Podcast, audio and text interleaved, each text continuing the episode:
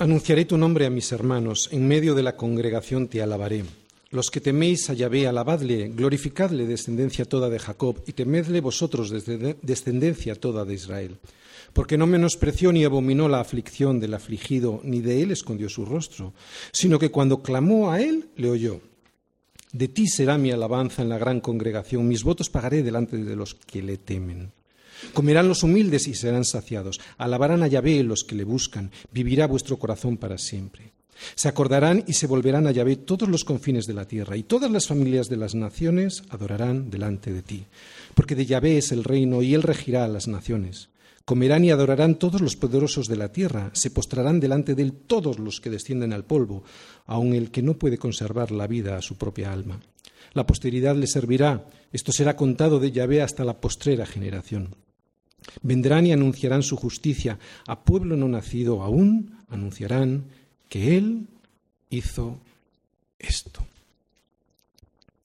Bien, lo que acabamos de leer es la segunda parte del Salmo 22. En la primera parte vimos cómo el Salmo describía proféticamente en boca de David todos los sufrimientos de Cristo en la cruz. ¿no? Y esto lo dijo David unos mil años antes de que Jesús pisase la tierra. Hoy vamos a ver cómo David, después de describir en esa primera parte del Salmo 22 los sufrimientos de Cristo, esa angustia de Cristo al llevar los pecados de los suyos, está ya ahora en un cántico, en un cántico de júbilo y alabanza, anunciando ya su victoria. Lo que hoy vamos a ver es el resultado de ese amor que Jesús manifestó, ¿no? que manifestó en la cruz, muriendo por sus ovejas. Antes de seguir hay que recordar algo obvio. Sus ovejas solo son aquellas que oyen su voz y le siguen. Por eso el buen pastor no solo da su vida por sus ovejas, sino que el buen pastor, y este es el título, el buen pastor permanece en medio de sus ovejas. Salmos 22. El último versículo que vimos en la predicación anterior fue el 21. Sálvame de la boca del león y líbrame de los cuernos de los búfalos. Y nos preguntábamos si realmente Jesús había sido oído en su clamor y por lo tanto si había sido librado. Al leer los versículos de hoy, la segunda parte de este Salmo 22, y al leer también Hebreos 5.7, sabemos que Cristo sí fue oído. El autor de Hebreos dice que en los días de su carne, Jesús en los días de su carne, ofreciendo ruegos y súplicas con gran clamor y lágrimas a aquel que lo podía librar de la muerte, fue oído a causa de su temor reverente. Así que sí fue oído, y al leer estos versículos de la, esta segunda parte del Salmo 22 vemos que también fue librado. Y sin embargo sabemos que murió. Eh, es muy interesante para que tengamos en cuenta cuando nosotros clamemos también al Señor esto que el Señor nos va a enseñar hoy. En la predicación anterior nos preguntábamos cómo podía ser esto, ¿no? ¿Cómo podía ser oído y por lo tanto librado si murió? Pero Jesús fue oído, pero fue librado a través de la muerte. Y lo podemos explicar con las propias palabras de Jesús, ¿no? Si el grano de trigo no cae a tierra y muere, ¿qué le pasa? Queda solo. Pero si muere, lleva mucho fruto. El que ama su vida la perderá y el que aborrece su vida en este mundo, para vida eterna la guardará. Vimos también que cuando llegaba el verdugo a la cruz de Cristo, le encuentra muerto vimos que Jesús no se aferraba a una vida que ya no tenía sentido en ese momento, ¿no? Y aprendimos que así debe de ser también para nosotros. Muchas veces nos aferramos a una vida que ya no nos pertenece y no nos pertenece porque la decisión que hemos tomado al morir juntamente con Cristo fue hacernos sus siervos, siervos del Señor. Por eso debiéramos saber que solo vamos a ser librados, librados del enemigo, si es que realmente morimos en esa cruz de una vez y para siempre, ¿no? O sea, si dejamos de intentar salvarnos nosotros mismos. Todo esto es lo que vimos hasta el versículo 21, en el que la mayoría de las versiones vemos pues que no aparece una palabra que en hebreo significa me has en el versículo 21 aparece que me has contestado, me has oído, me has respondido. Por eso en el versículo 22 la escena de todo el salmo cambia. De una manera que no se explica en el Salmo, Cristo ha recibido la contestación a su clamor. El enemigo no triunfará sobre él. Algo parecido nos pasa a nosotros cuando, después de la angustia de la prueba, llega un momento en el que tenemos la certeza de que Dios sí nos ha escuchado. Saber que no seremos probados más allá de, lo que nosotros podamos resistir nos hace soportar la tribulación durante más tiempo, al saber que Dios nos ha escuchado y saber que todo tiene un propósito. Es lo que aprendemos en este salmo también, ¿no? En estos momentos en los que acabamos de leer del versículo 22 en adelante, ya no vemos a Jesús sufriendo ni clamando por justicia, sino que le vemos confiado en la resurrección y alegre porque va a anunciar la buena nueva a sus hermanos. Desde el versículo 22 hasta el final veremos a Cristo en medio de sus hermanos, en medio de la iglesia, declarando la gloria de Dios y además, y muy importante, haciéndolo con gozo. La escritura siempre nos anima a poner los ojos en Jesús, mirando siempre hacia adelante. Esto lo que significa es que todo lo que nos pasa y todo lo que hacemos siempre tiene un propósito y que ese propósito que es Jesús y su gloria, no nuestra satisfacción, ¿de acuerdo? Ese propósito que es Jesús y su gloria siempre es un propósito bueno y que siempre está delante, nunca está detrás. El autor de la carta a los hebreos nos pone como ejemplo a Jesús. Él dice que tenemos que tener los ojos puestos en Jesús, el autor y, consumador de la fe, el cual, por el gozo puesto delante de él, y subrayo esto porque esto es de lo que vamos a hablar hoy en estos versículos del Salmo 22, por el gozo puesto delante de él, sufrió la cruz, menospreciando el oprobio, y se sentó a la diestra del trono de Dios. ¿Cuál era el gozo puesto delante de él y por el cual pudo soportar la cruz, el menosprecio y el oprobio? Pues versículo 22. Anunciar tu nombre a mis hermanos. Versículo 22. Anunciaré tu nombre a mis hermanos. En medio de la congregación te alabaré. Este fue el gozo puesto delante de él. La obediencia al Padre y el regalo de la salvación a sus hermanos, eso fue lo que hizo que Jesús soportase la cruz, el menosprecio y el oprobio. Yo creo que Jesús, con tan solo pensar en este anuncio a sus hermanos, sentía un gozo inmenso a pesar de la dureza de la prueba. Y estamos viéndolo en estos versículos del Salmo 22. Esto es algo que nosotros tenemos que aprender, ¿no? Fijarnos en Cristo, sabiendo que la prueba tiene siempre un propósito. Es como ese padre de familia, ¿no? Que durante toda una jornada dura de trabajo sabe que su esfuerzo va a producir algo bueno y que cuando llegue a casa y entregue el regalo del sustento a su familia, la cara de sus hijos se va a iluminar al ver al padre y también al ver el fruto de su esfuerzo. Y esto es lo que estaría pensando Jesús. Por eso estaba con gozo. Anunciaré tu nombre a mis hermanos. No sé si os habéis dado cuenta, pero estas son las primeras palabras de Jesús después de la resurrección. Aquí en este versículo 22 del Salmo 22 volvemos a ver a Jesús porque le vemos dando las buenas nuevas a sus hermanos. Y si vamos a, los evangelios, vemos esta profecía del Salmo del versículo 22. Cuando las mujeres fueron al sepulcro al ver el cuerpo del Señor, no lo encontraron. Entonces, mientras iban a dar la noticia de la resurrección a los discípulos, por el camino se encontraron con el Señor y Jesús les dijo, no temáis, id, dad las nuevas a mis hermanos. Poco tiempo después se presentó en medio de los discípulos para darles la buena noticia de la resurrección y de lo que eso significaba de libertad y de triunfo sobre el pecado y además para comisionarles a que ellos, los discípulos, hiciesen lo mismo que él estaba haciendo, ¿no? Anunciar el nombre de Dios haciendo discípulos a todas las naciones. Jesús no se avergüenza de llamarnos hermanos. Esto es lo que se nos dice en Hebreos 2, de versículos del 11 al 12, mencionando este Salmo 22. Dice así, por lo cual Jesús no se avergüenza de llamarlos hermanos, diciendo, anunciaré a mis hermanos tu nombre, en medio de la congregación te alabaré. Pero, y esto es lo importante, ¿quiénes son sus hermanos? ¿Quiénes son los hermanos de Cristo? Pues evidentemente aquellos que han puesto su confianza en el Señor, toda su confianza, y obedeciéndole han ido a morir a una cruz como Cristo mismo les pidió que hicieran. Esto evidentemente no implica que Jesús nos pide que nos suicidemos, lo que significa es que aquellos que son sus hermanos han muerto a sí mismos a su propia opinión y que ahora el gozo de sus vidas se encuentra en hacer la voluntad del Padre. ¿De acuerdo? Es que hay mucha gente que no sabe lo que significa ser hermano del Señor. Por Dios, esto es ser hermano del Señor. no se muere sin más, sin ningún propósito, se muere para vivir, para vivir de verdad, ¿no? Se muere con un propósito y además ese propósito hay que anunciarlo, como vemos en el versículo 22. Si no se da esto, esto es un toque de atención, ¿de acuerdo? Si no se da esto, lo que vemos en el versículo 22, o sea, el anuncio, es que nunca hemos terminado de morir.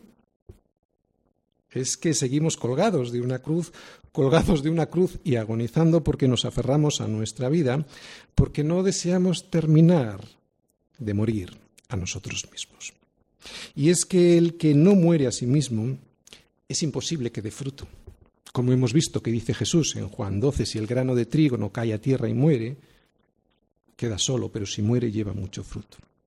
Por eso si morimos de verdad y si, resucitamos juntamente con Cristo, lo primero que ocurrirá en nuestra vida es lo que vemos que Cristo hace en este versículo 22.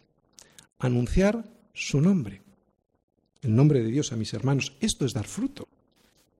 Es el primer fruto. Tenemos una mayor tendencia a anunciar a nuestros hermanos nuestros problemas y nuestras tribulaciones en vez de nuestros triunfos en el Señor. Pero aquí Jesús nos anima a que anunciemos a nuestros hermanos nuestras liberaciones y nuestros triunfos obtenidos sobre el, enemigo, a anunciar a nuestros hermanos lo que el Señor ha hecho por nosotros y con nosotros. Y eso es lo que hacemos normalmente cuando invitamos a la gente a dar testimonio aquí. Eh, o cuando predicamos el Evangelio, o cuando predicamos a nuestros amigos. ¿no? Damos un testimonio diario de triunfo, anunciamos el Evangelio. Es bueno hacerlo. Cristo nos enseña que la victoria, porque ahora estamos en la victoria, hemos visto en la primera parte del Salmo un sufrimiento, pero ahora estamos viendo que eso produjo una victoria y es bueno, debe de ser así, anunciar la victoria a mis hermanos. Yo entiendo que te puedas asustar por esto o que al intentarlo pues creas que no te saldrá porque, bueno, pues como que no tienes palabras o que no vas a encontrar las palabras convenientes, pero fíjate bien lo que dice este versículo del Salmo anunciaré tu nombre a mis hermanos. Es Jesús quien habla. Aquí lo que vemos es que es Cristo mismo quien anuncia. Y esto me hace descansar porque lo que significa es que no lo hacemos ni tú ni yo, es Jesús mismo quien está involucrado en este anuncio, en el anuncio de su triunfo sobre el pecado. Jesús se lo dijo a los setenta que envió de dos en dos a evangelizar. ¿Os acordáis? El que a vosotros oye, a mí me oye. El que a vosotros desecha, a mí me desecha. Y el que me desecha a mí, desecha al que me envió.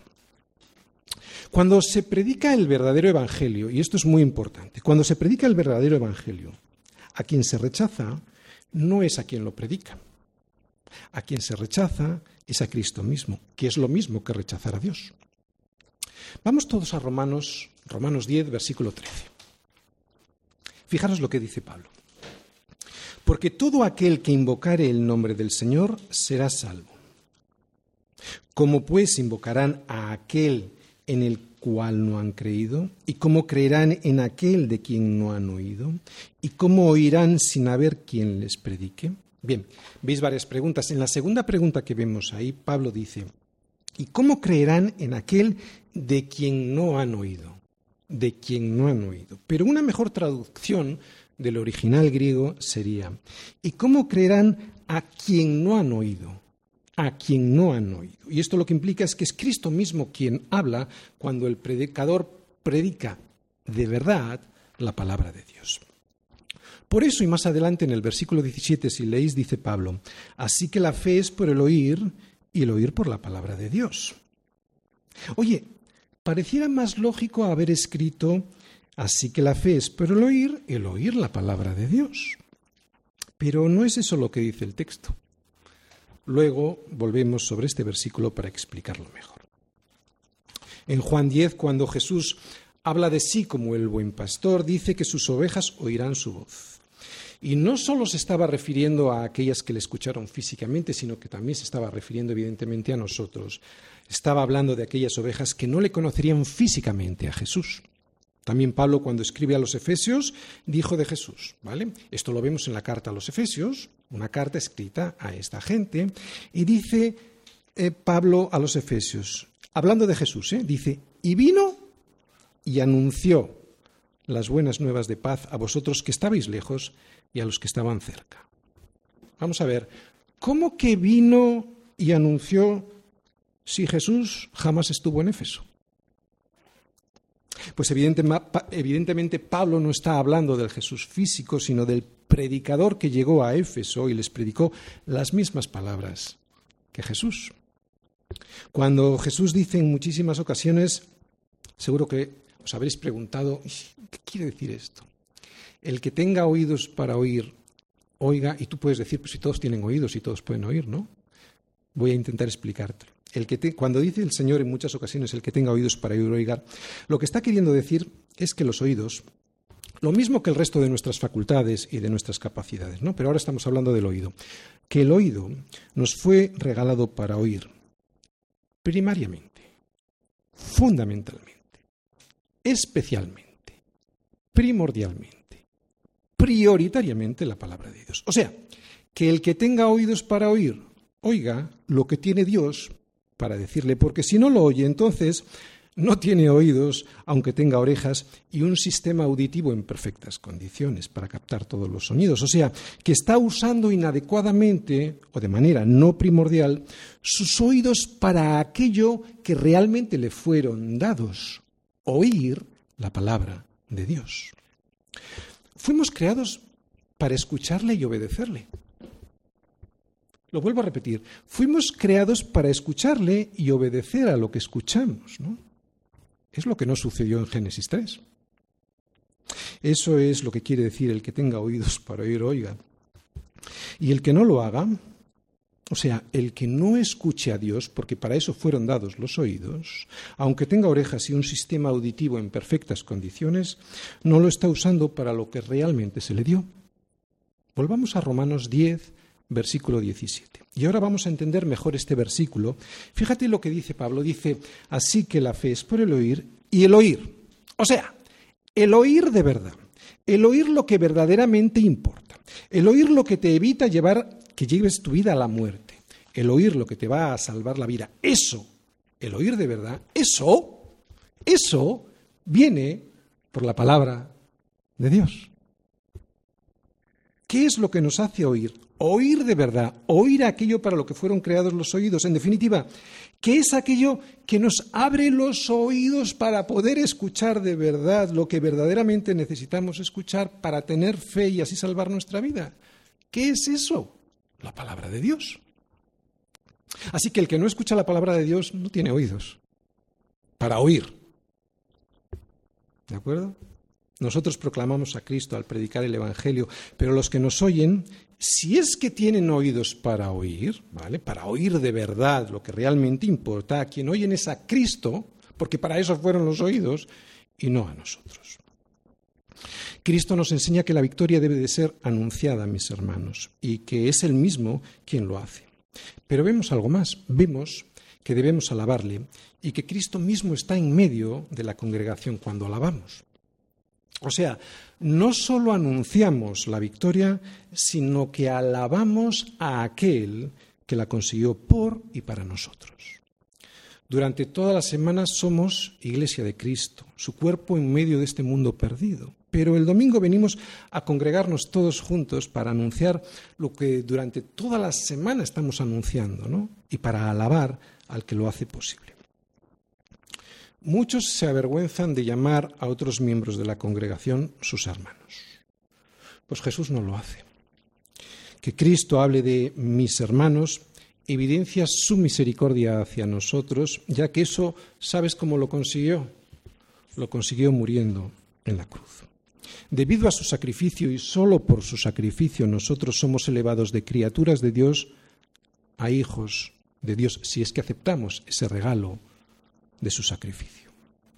Quiero que vayamos a Hebreos 2, del 10 al 12. Vamos a leer otra vez al autor de Hebreos cuando interpreta este Salmo 22. Fijaros en el versículo 10. Hebreos 2, versículo 10, dice, porque convenía, está hablando de Dios, porque convenía a aquel por cuya causa son todas las cosas y por quien todas las cosas subsisten, que habiendo de llevar muchos hijos a la gloria, perfeccionase por aflicciones al autor de la salvación de ellos. Lo repito otra vez, perfeccionase por aflicciones al autor de la salvación de ellos. Esto es lo que hemos visto en la primera parte del Salmo 22. Cristo sufriendo en la cruz al llevar tu culpa y la mía para de esa manera ser salvados. Versículo 11.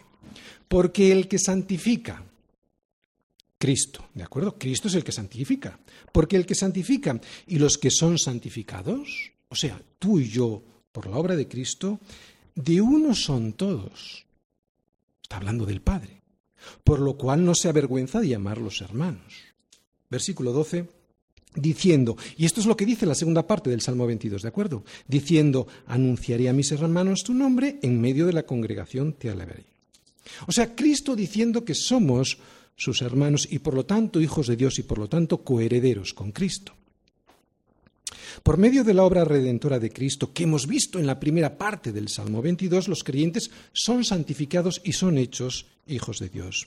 Y es por esto, porque ya estamos limpiados con su sangre, por lo que no se avergüenza de llamarnos sus hermanos, que es lo que estamos viendo en la segunda parte del Salmo 22.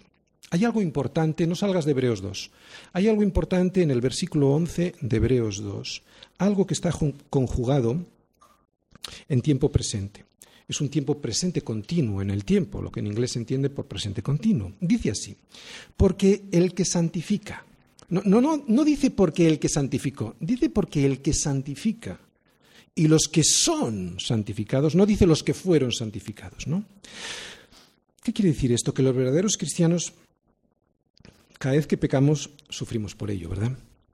Y ese sufrimiento es producto de nuestra nueva naturaleza, que nos hace ver que hemos caído, cuando antes no lo, no lo, veíamos así, incluso disfrutábamos de la caída. Y eso, cuando estás regenerado, te duele, te duele mucho. Pero la verdad es que esas caídas nos hacen que nos preguntemos si Cristo se avergonzará de nosotros. Pero Él nos dice que si confesamos nuestros pecados, Él es fiel y justo para perdonar nuestros pecados y limpiarnos de toda maldad. Es por eso que no se avergüenza de nosotros, porque estamos continuamente siendo santificados por Él. Pero atención, esto no debe de ser evidentemente una licencia para pecar. El cristiano maduro lo entiende perfectamente. ¿Por qué de los demás sí que se avergüenza Cristo? Porque de ser criaturas de Dios que dependemos absolutamente, totalmente de Él, para toda nuestra subsistencia, todavía hay gente que dice porque yo lo valgo y no necesito a Dios, despreciando a Dios y sus misericordias. Vivir así, vivir así, eso es una vergüenza. Esos, los que desprecian a Dios, piensan que ellos lo valen y por lo tanto viven para sí mismos en, vez de vivir para la gloria de Dios. Esos, esos serán avergonzados, esos no serán llamados hermanos de Cristo porque no tienen a su mismo Padre. Pero de aquellos que hemos reconocido nuestra más absoluta miseria espiritual, Cristo no se avergüenza de llamarnos hermanos. Es por eso que, versículo 23, los que teméis a Yahvé, alabadle, glorificadle, descendencia toda de Jacob, y temedle vosotros, descendencia toda de Israel.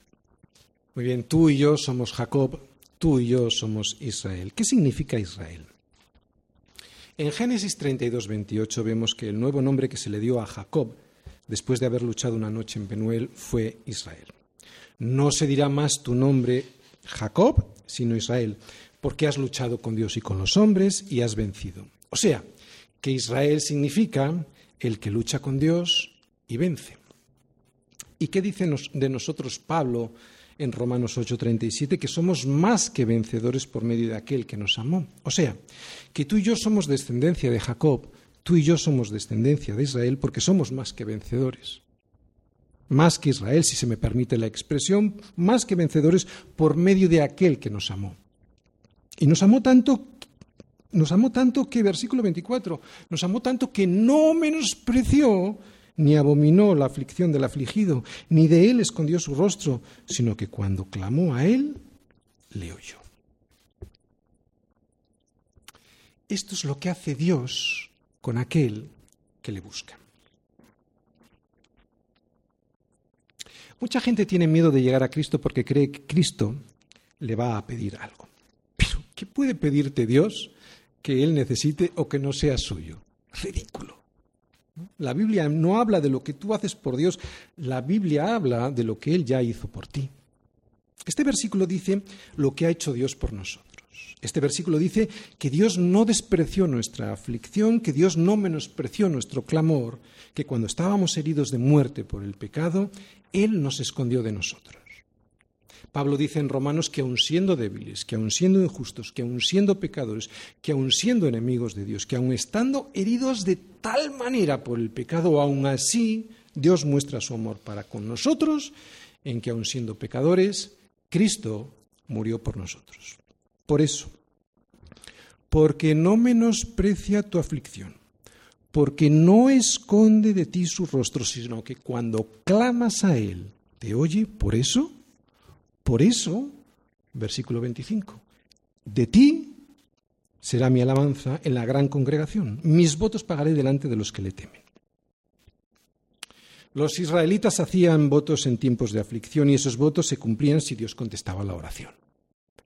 En base a la enseñanza del Nuevo Testamento, hoy esto no es así, aunque tenemos la tendencia de prometerle a Dios cosas que si Él cumple nuestros deseos, pues nosotros las hacemos, ¿no? Pero eso no tiene base en las enseñanzas de Jesús. Debemos, debemos ser fieles al Señor, pase lo que pase, o, ocurra lo que nos ocurra, ¿no? Porque para los que están en Cristo Jesús, todo tiene un propósito y ese propósito siempre es bueno. Pero sí hay algo que me enseña el versículo 25, y es que yo debo de serle fiel a Dios también delante de los que le temen, o sea, delante de la congregación de mis hermanos, con las alabanzas. Debo ser fiel en la alabanza también. ¿De quién ha de ser mi alabanza? De ti. De ti será mi alabanza la gran congregación. Esto quiere decir que en mi alabanza, en mi alabanza yo hablaré de ti, de ti Señor y de nadie más. Tú serás siempre, Señor, el centro de mi alabanza. Hoy muchos artistas que se llaman cristianos dicen que le cantan al Señor, pero en las letras de sus canciones a veces, muchas veces, no aparece ni siquiera su nombre. Parece que le cantan a alguien que es su amor, pero el nombre de Jesús, el nombre que es sobre todo nombre, no aparece.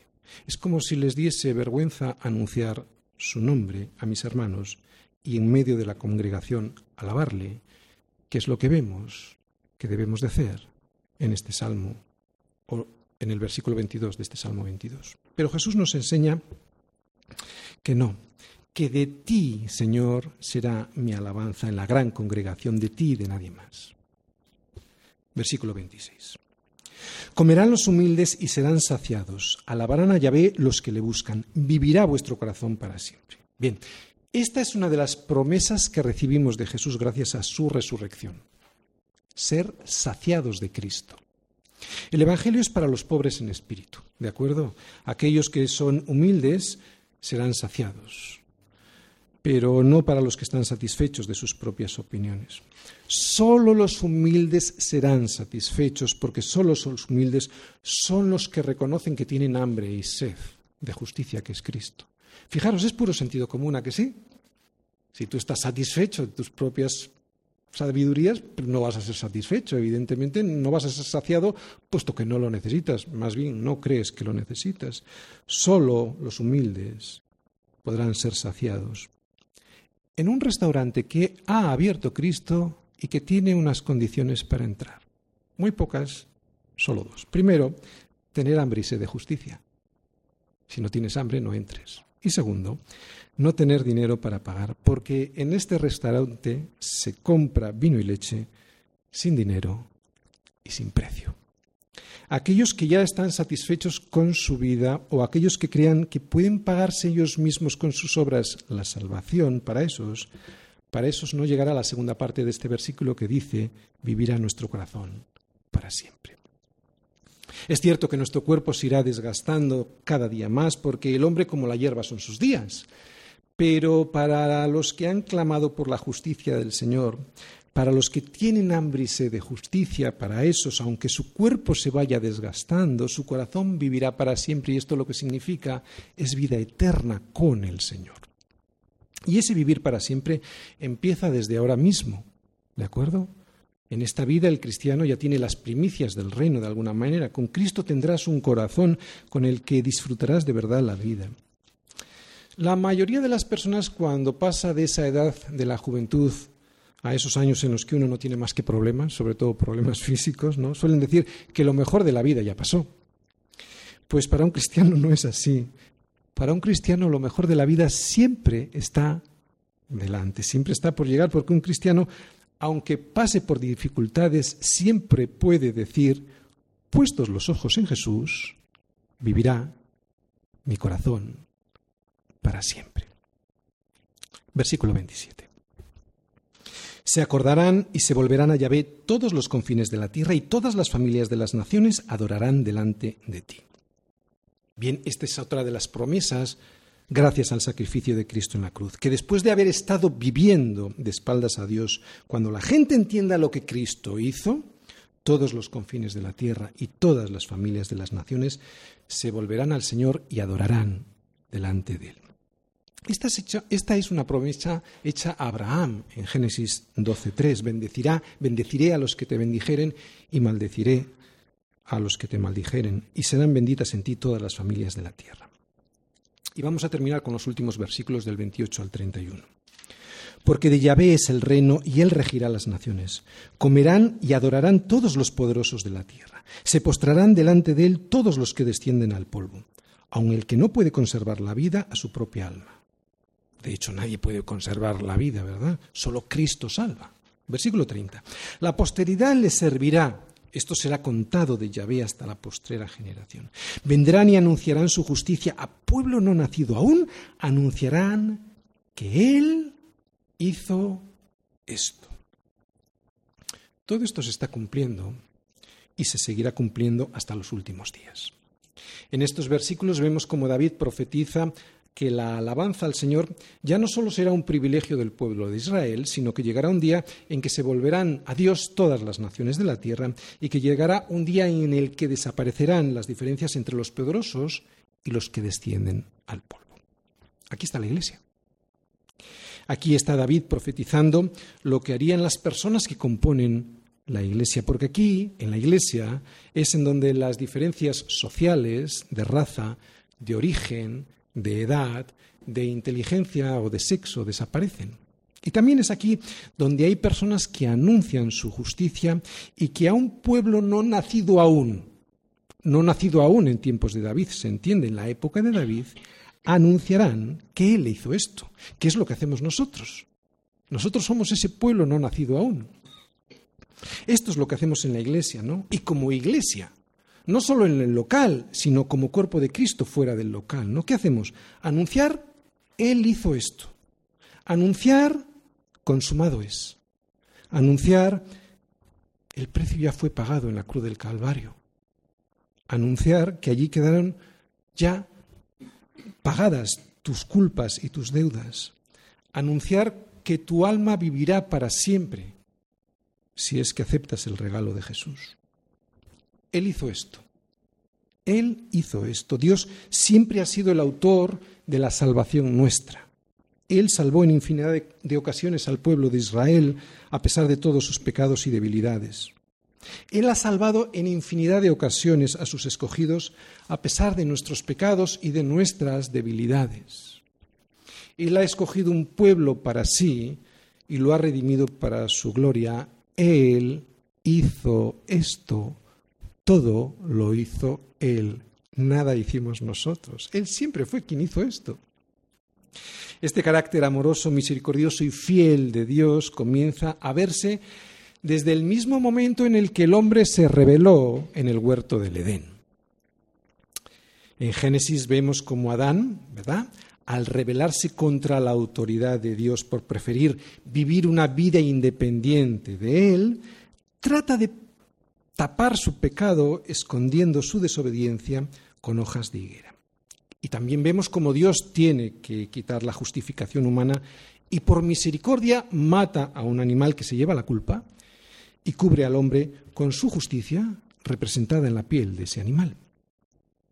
Así que desde Génesis ya vemos que Él hizo y lo siguió haciendo durante toda la historia del pueblo de Israel, pero con Cristo este amor culminó porque Él hizo esto, sobre todo Él hizo esto en la cruz.